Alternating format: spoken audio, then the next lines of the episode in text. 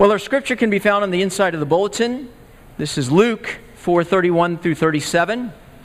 We've been going through the Gospel of Luke, and uh, this is uh, an encounter that Jesus has uh, in the synagogue. Hear the word of the Lord. And he went down to Capernaum, a city of Galilee, and he was teaching them on the Sabbath. And they were astonished at his teaching, for his word possessed authority. And in the synagogue there was a man who had the spirit of an unclean demon. And he cried out with a loud voice, Ha! What have you to do with us, Jesus of Nazareth? Have you come to destroy us? I know who you are, the Holy One of God. But Jesus rebuked him, saying, Be silent and come out of him. And when the demon had thrown him down in their midst, he came out of him, having done him no harm. And they were all amazed and said to one another, What is this word? For with authority and power he commands the unclean spirits, and they come out. And reports about him went out into every place in the surrounding region. The word of the Lord. Well, I need to confess to you, I've been struggling with uh, some self esteem issues. Uh, and, uh, you know, it's, we're an honest congregation here, we're dealing, and so I've realized that I need to make some changes just to sort of get myself psyched up for this sermon. So I've done a couple of things. The first is I've given myself an award, which is really nice.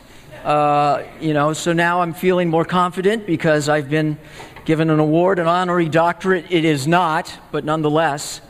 And I've realized that I need to change my title to sort of bolster my position, my authority, if you will, so you'll listen to what it is that I'm going to say. And so I've examined the other ecclesiastical titles that are out there uh, we don't have a whole lot of choices in our Presbyterian denomination. So here's some ideas of what you might want to call me uh, during and after the service. Surely you do call me by a host of different names, particularly in the privacy of your house, but nonetheless, uh, I think we may need to shift to the Right Reverend Carlos Rodriguez. The Right Reverend. Uh, this is the name of a bishop. If you're in the Anglican Church, the Right Reverend, and apparently he's always right. So, what's, you know, if the shoe fits, you got to wear it, right?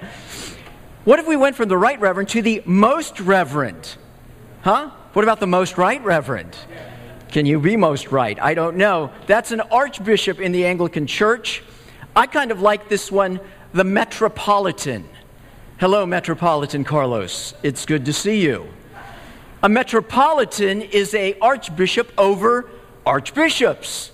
So he's a big kahuna. Um, how about this one? Monsignor. Huh? Monsignor Most High Reverend. Carlos, canon to the ordinary. We're really getting it. Monsignor is an honorary title given by the Pope, who is also called the Protonotary Apostolic. Now we're talking. now we are talking, huh? Mr. Protonator. You know, in our denomination, uh, who is the head of our church? It's Jesus Christ. Uh, our chain of command is very simple. Uh, we have elders who the church is accountable to. We are inter accountable to one another as churches under the Word of God, and our leader is Jesus Christ. Well, we all deal with authority in the world, don't we? You wake up and go to your job, and uh, lo and behold, you have a boss. He or she tells you what to do, and you kind of have to deal with it because they're in charge. You may have a good boss, you may have a bad boss. They have the title, but they may not necessarily have the, uh, what would be the word, the qualifications or the skills or abilities that are commensurate with that title. But nonetheless, they have been given the authority by reference of their title. This whole passage that we're looking at is about the question of authority. Who has the authority on earth? There's a spiritual showdown, if you will, between Jesus Christ, who is speaking with authority, and a man possessed with a demon who challenges his authority. We have to make decisions, much like this congregation who are astonished as they see this showdown. God is the only one whose authority and title are synonymous or congruous with one another. It's not something that he has simply been bestowed. The title Son of God, Jesus Christ, is given to him because it is who he is. But even though someone is an authority, you don't necessarily have to recognize him as such. And so this passage is a call to question as to who is this person? Now, the truth of the matter is, we all submit to authority.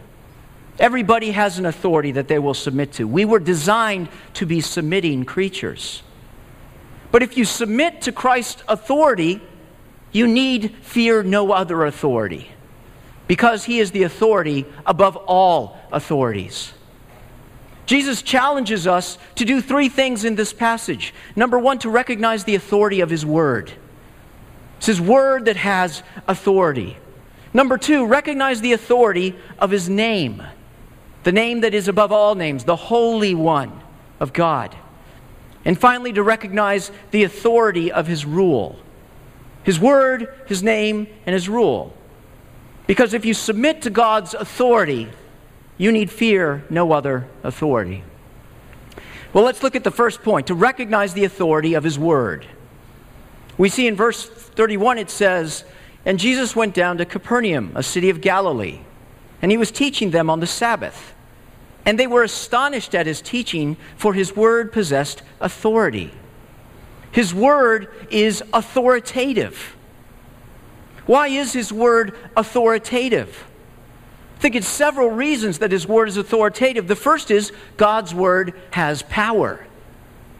We clearly see as we look through the scriptures that God speaks and things come to pass. 2 Peter 3 5 says that they forget that long ago, by God's word, the heavens existed and the earth was formed out of water. God spoke and it came to pass. God creates by his word, but he also sustains by his word. Hebrews 1 3, the Son is the radiance of God's glory and the exact representation of his being, sustaining all things by his powerful word. It's his word that sustains the environment and the atmosphere, indeed, the very systems of your body. God commands the universe like a king commands an army. A king speaks and the army acts. God speaks and the universe complies. Remember Jesus in the water waking up, speaking to the wind and the waves? Hush, be still. And nature complies. God's word has power. But God's word is more than power, it is truth. Jesus comes and says that I've come to testify to the truth and sanctify them, God, by the truth. Your word is truth. God speaks and truth is revealed. We all know when there are things that are true and things that are false. Sometimes it's hard to tell the difference. But when you know that which is true, it resonates with you. If I jump off the top of a building, I'm going to fall. It's true. I can deny that. Truth can be denied, but it can't be avoided. God's word is truth, it's power, and God's word is revelation. God's word reveals, first of all, who God is. As God spoke to the universe, God speaks to man. He speaks to Adam and Eve. He speaks to Abraham and Isaac and Jacob, revealing himself. And he speaks to Moses and the Israelites. As Moses says, What is your name? And he says, My name is Yahweh. I am that I am. He tells us his name, his final name, Father, Son, and Holy Spirit. And he tells us his nature in his word. Jeremiah 9:24 puts it this way, "Let him who boasts boast about this, that he understands and knows me, that I am the Lord who exercises kindness, justice, and righteousness on the earth." For in these things I delight, declares the Lord. God is revealing to us his nature, that he loves kindness and justice and righteousness. He reveals who he is, and he also reveals how we shall live. Remember, Jesus, uh, God speaks to Moses. He gives him his name. And he says, Go and bring my people back to this mountain to worship. And through this miraculous series of things that happen, they come back.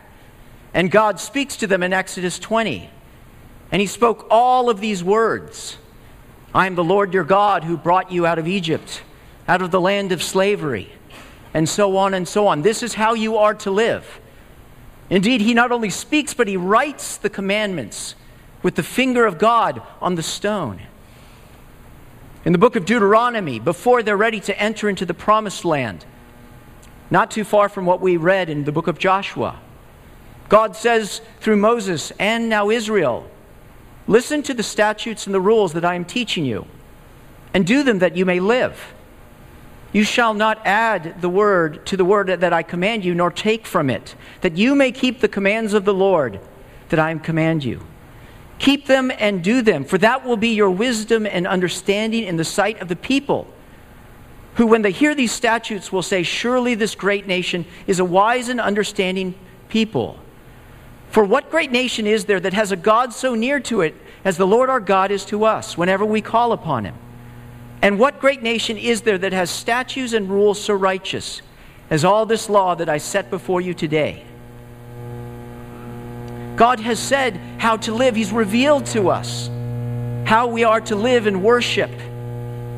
All of the codes of laws, you know, our code of law is founded on the scriptures quite clearly. We have freedom of religion in this country, but our founding fathers widely, wisely realized that this was the greatest law for the governing of mankind. His word reveals how we are to live. And so God's word reveals, and the people, as they hear it, are astonished. As Jesus is speaking, they say he speaks with authority. Now, when people would come and they would interpret, the rabbis would get up and they would interpret God's word, they would use other rabbis. They would give reference points to those before to uh, decipher and describe the word. Jesus uses no one, he interprets directly. He speaks directly from other passages, which he authors. He speaks firsthand. It's like Jesus is speaking as if this is his word. Remember, Jesus says all of these scriptures, you study them because you think that you have eternal life through them. These are the scriptures that testify about me. Whenever we speak about God, there's always three people. For instance, right now, I'm speaking to you God's word. You're listening to it. I may even be speaking God's word in the first person, but I'm speaking it from God who spoke his word.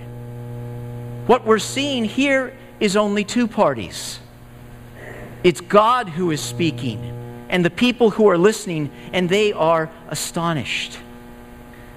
God, Jesus is speaking, and his voice reverberates. The reason they're astonished is because the one who spoke his word and they were created and came into existence is speaking to them again. It's a primordial word. It's a primal word in the core of their being, in the, in the basis of their DNA. Jesus says in John 10, I am the shepherd. The watchman opens the gate for the sheep, and the sheep listen to my voice. The shepherd calls his own sheep by name and leads them out. And when he has brought all of his own, he goes out ahead of them, and his sheep will follow him because they know his voice.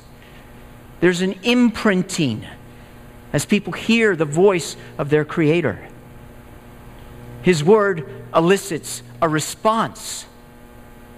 As God's voice elicits a response in nature, God's voice issues, elicits a response in humanity.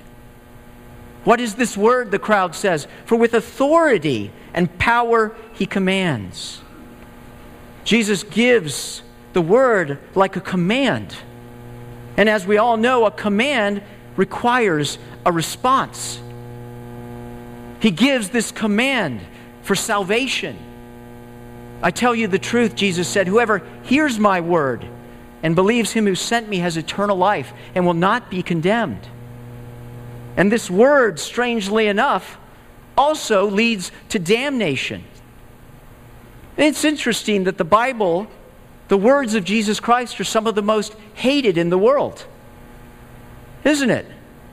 These words that speak about loving your enemy, laying down your life. God so loved the world. Some people hear them and literally close their ears. Jesus speaks this beautiful passage in Isaiah just a couple chapters ago. They yell, close their ears, and go to throw him over a cliff. God's voice is speaking. And it's either to be received or to be rejected because it elicits a response. It is authority itself. I remember when our kids were younger, many parents have dealt with this when you can't get your child to stop crying. So you've got a couple of options. We sometimes chose the dryer option. You with me on the dryer option?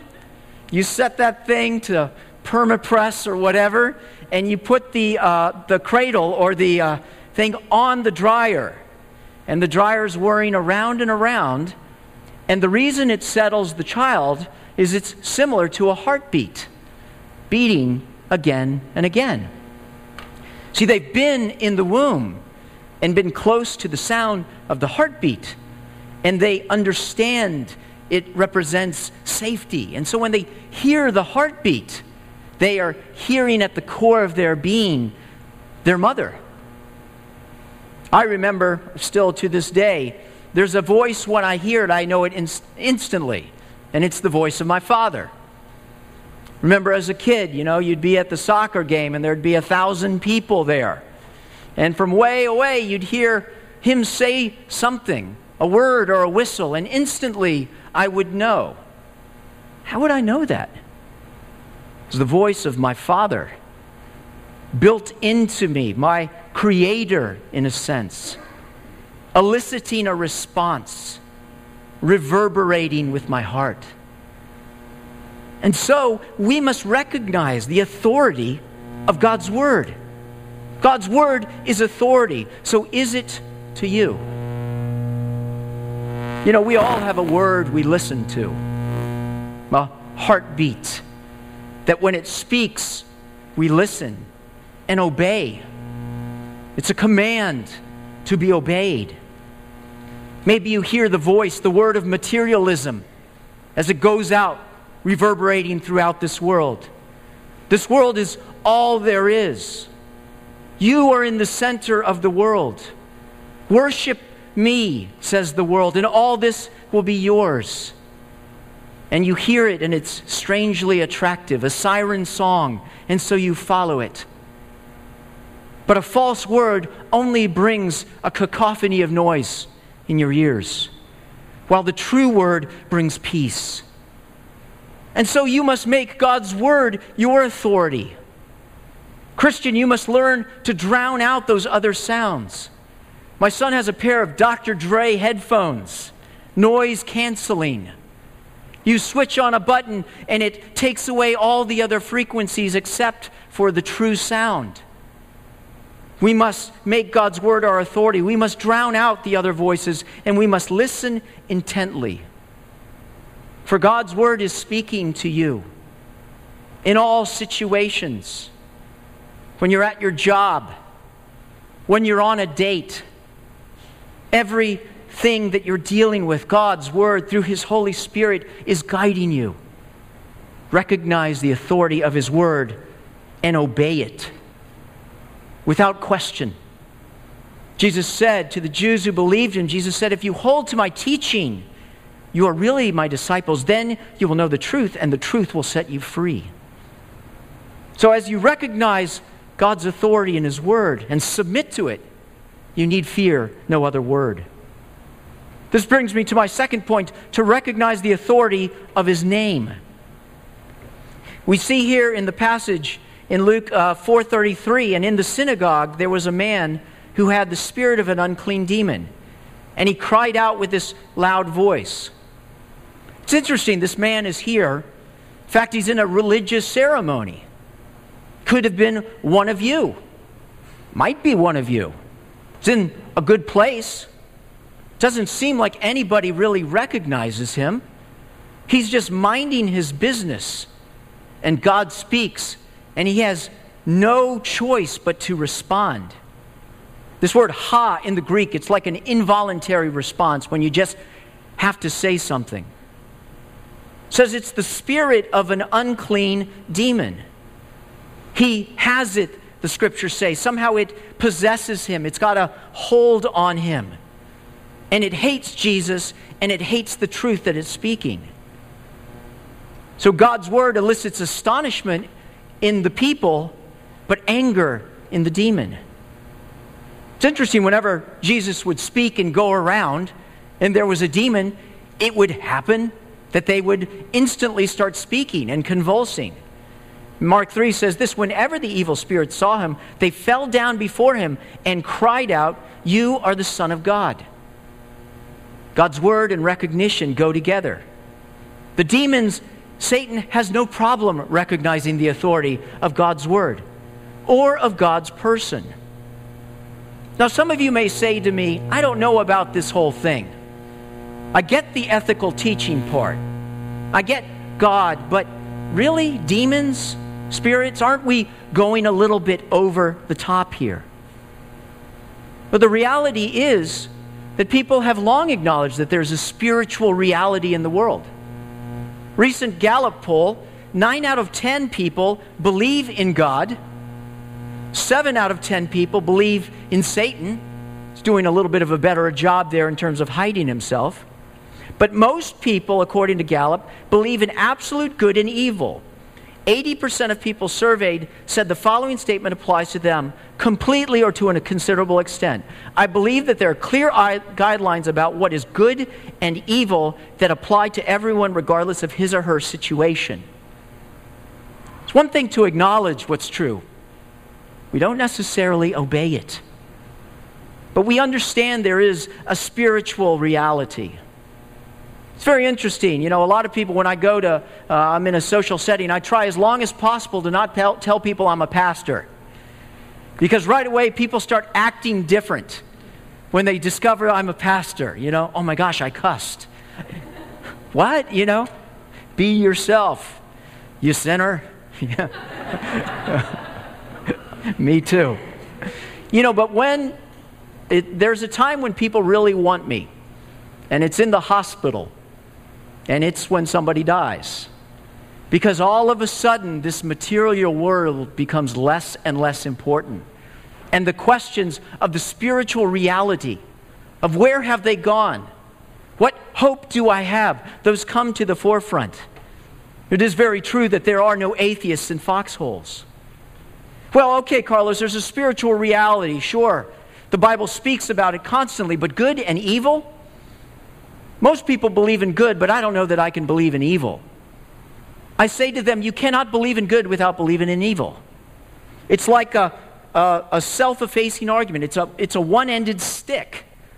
What do I mean? If you take a stick and on one end there's good, this is good, then there's absolute good, then there is a scale, and guess what is on the other side of it? Evil. There are two sides to a stick there is good and there is evil. And the Bible is all about the interaction between good and evil, particularly in the spiritual world. And the reason there is this reaction to the name of Jesus is because certain things react when they come into connection with one another. I'm no chemist, but when you put certain molecules together, something's going to happen. Somebody's going to win. The two cannot stay together. One's positive and one is negative. One must win. And so we expect if God comes into the world, if God confronts evil, that there will be a reaction, that there will be Satan and demons. If Jesus is the light of the world, then we will expect that there will be darkness that will react violently when the light comes. And so there is this reaction from this demon. And this demon says, Have you come to destroy us? I know that you are the Holy One of God. It's interesting. The Spirit says, I know who you are. How does he know? Remember, he's dealing, he's on the other side, he's in the spiritual world. Everybody knows who Jesus is. All of the demons are fallen angels who are rebelling against God. They know who he is. The biggest problem with humanity Why we don't recognize the spiritual world is we don't know who we are. And so we are going left and right as we hear these voices. We're not sure. We're tossed by the wind. But this demon, he knows exactly who he is. You are the Holy One of God. It's a definitive term, by the way, it's a singular one. It's only used in one, uh, three different places in the Bible. We know the Holy Spirit of God, we know the holy angels of God, but this is the Holy One of God. There's only one Holy One. We know who you are. You're the Son of God. You are God incarnate. You are the Holy One of God. It's His name, it's His title, it's who He is. When God speaks, His name is revealed. It can't be any other way. The unclean spirits identify correctly, while everyone else is astonished. Now they identify, but do they worship? No, they don't. Throughout the Bible, you see that the name of Jesus Christ demands a response. John 20, 31. But these things are written that you may believe that Jesus is the Christ, the Son of God, and that by believing you may have life in his name. Peter says, Repent and be baptized, every one of you, in the name of Jesus Christ for the forgiveness of your sins, and you will receive the gift of the Holy Spirit.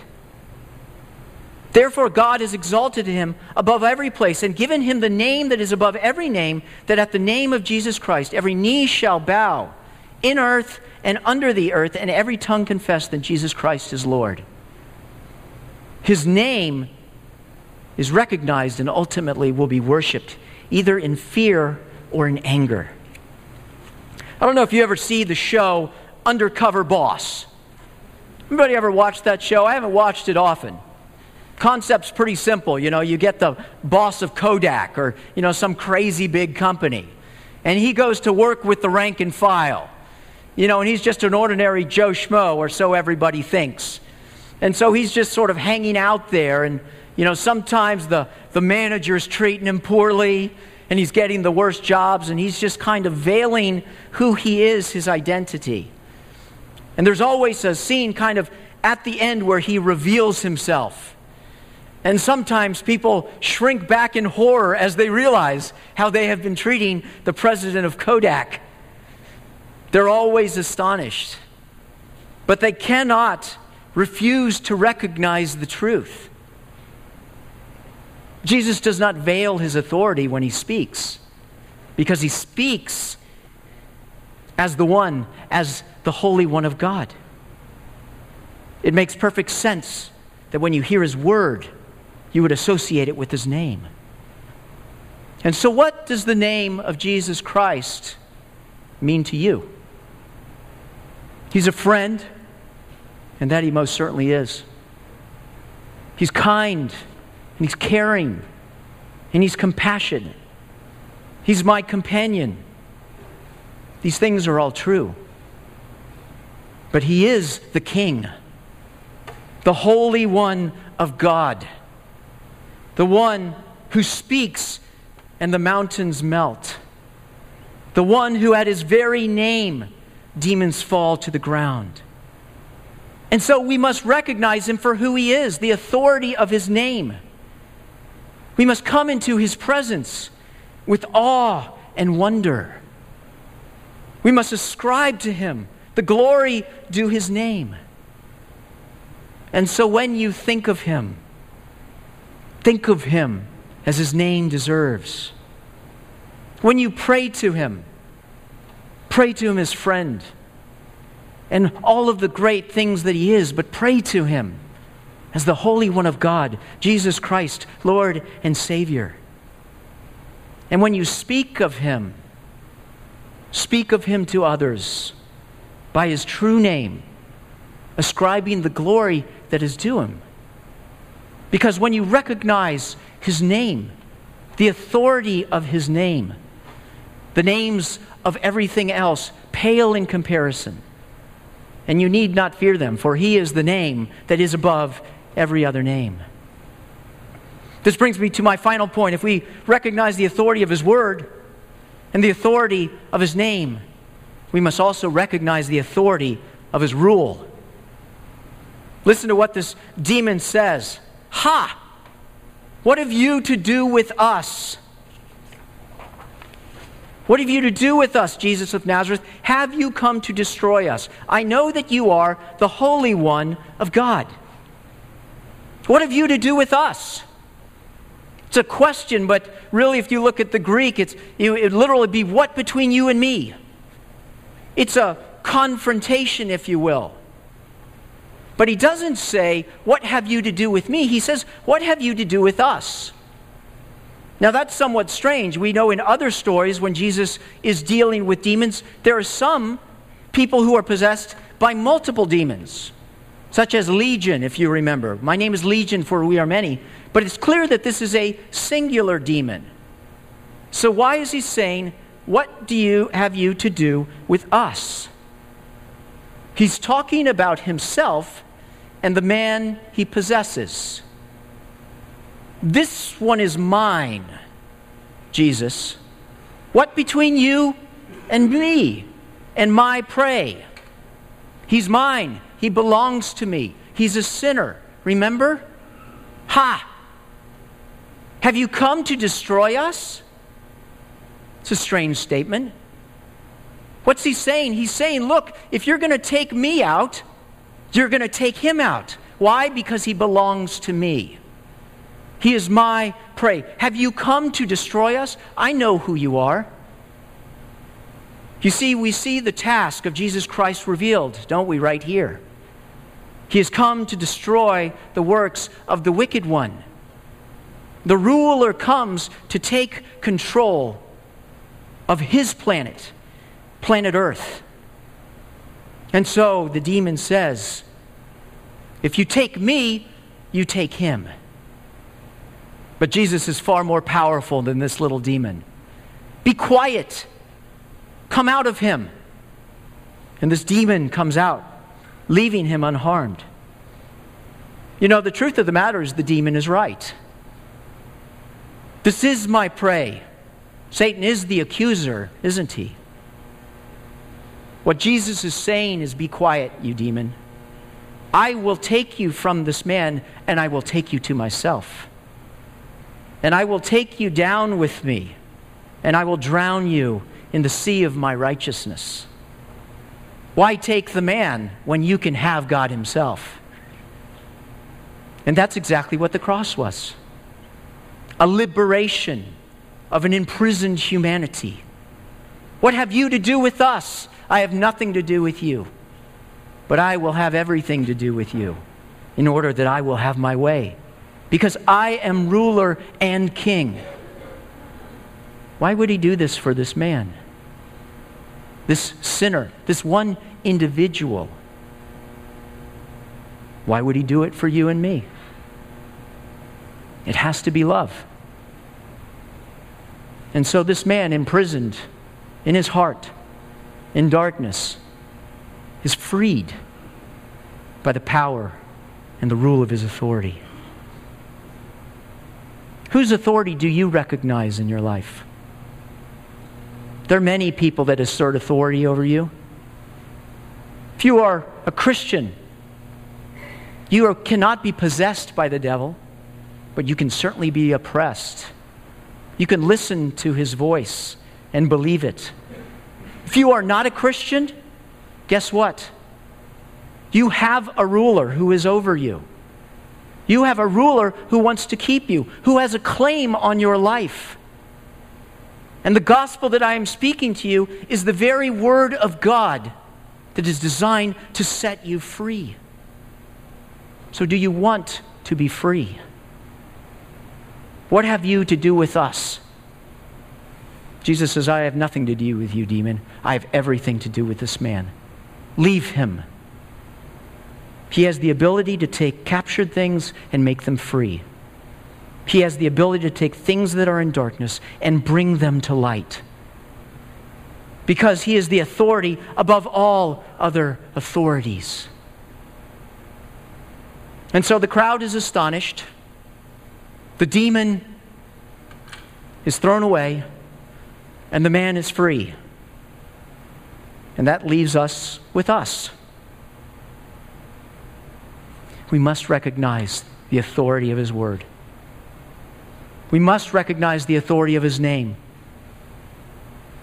And then we will recognize the authority of his rule.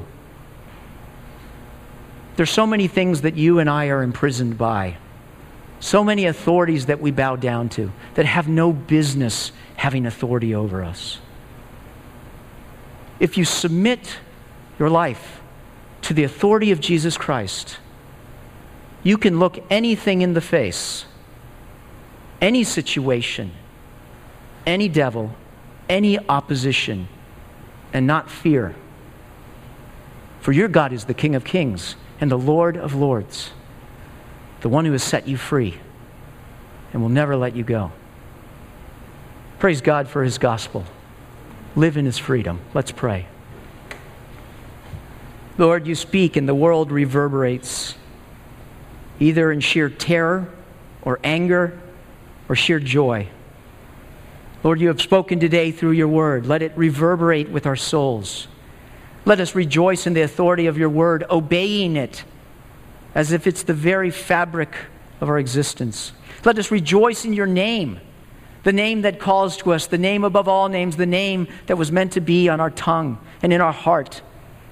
And Lord, let us rejoice in the authority of your rule, bowing our knee to you. For you are the King of kings and Lord of lords, and we need fear no one because you are the King of the universe. We pray all of these things in the glorious name of Jesus Christ. Amen.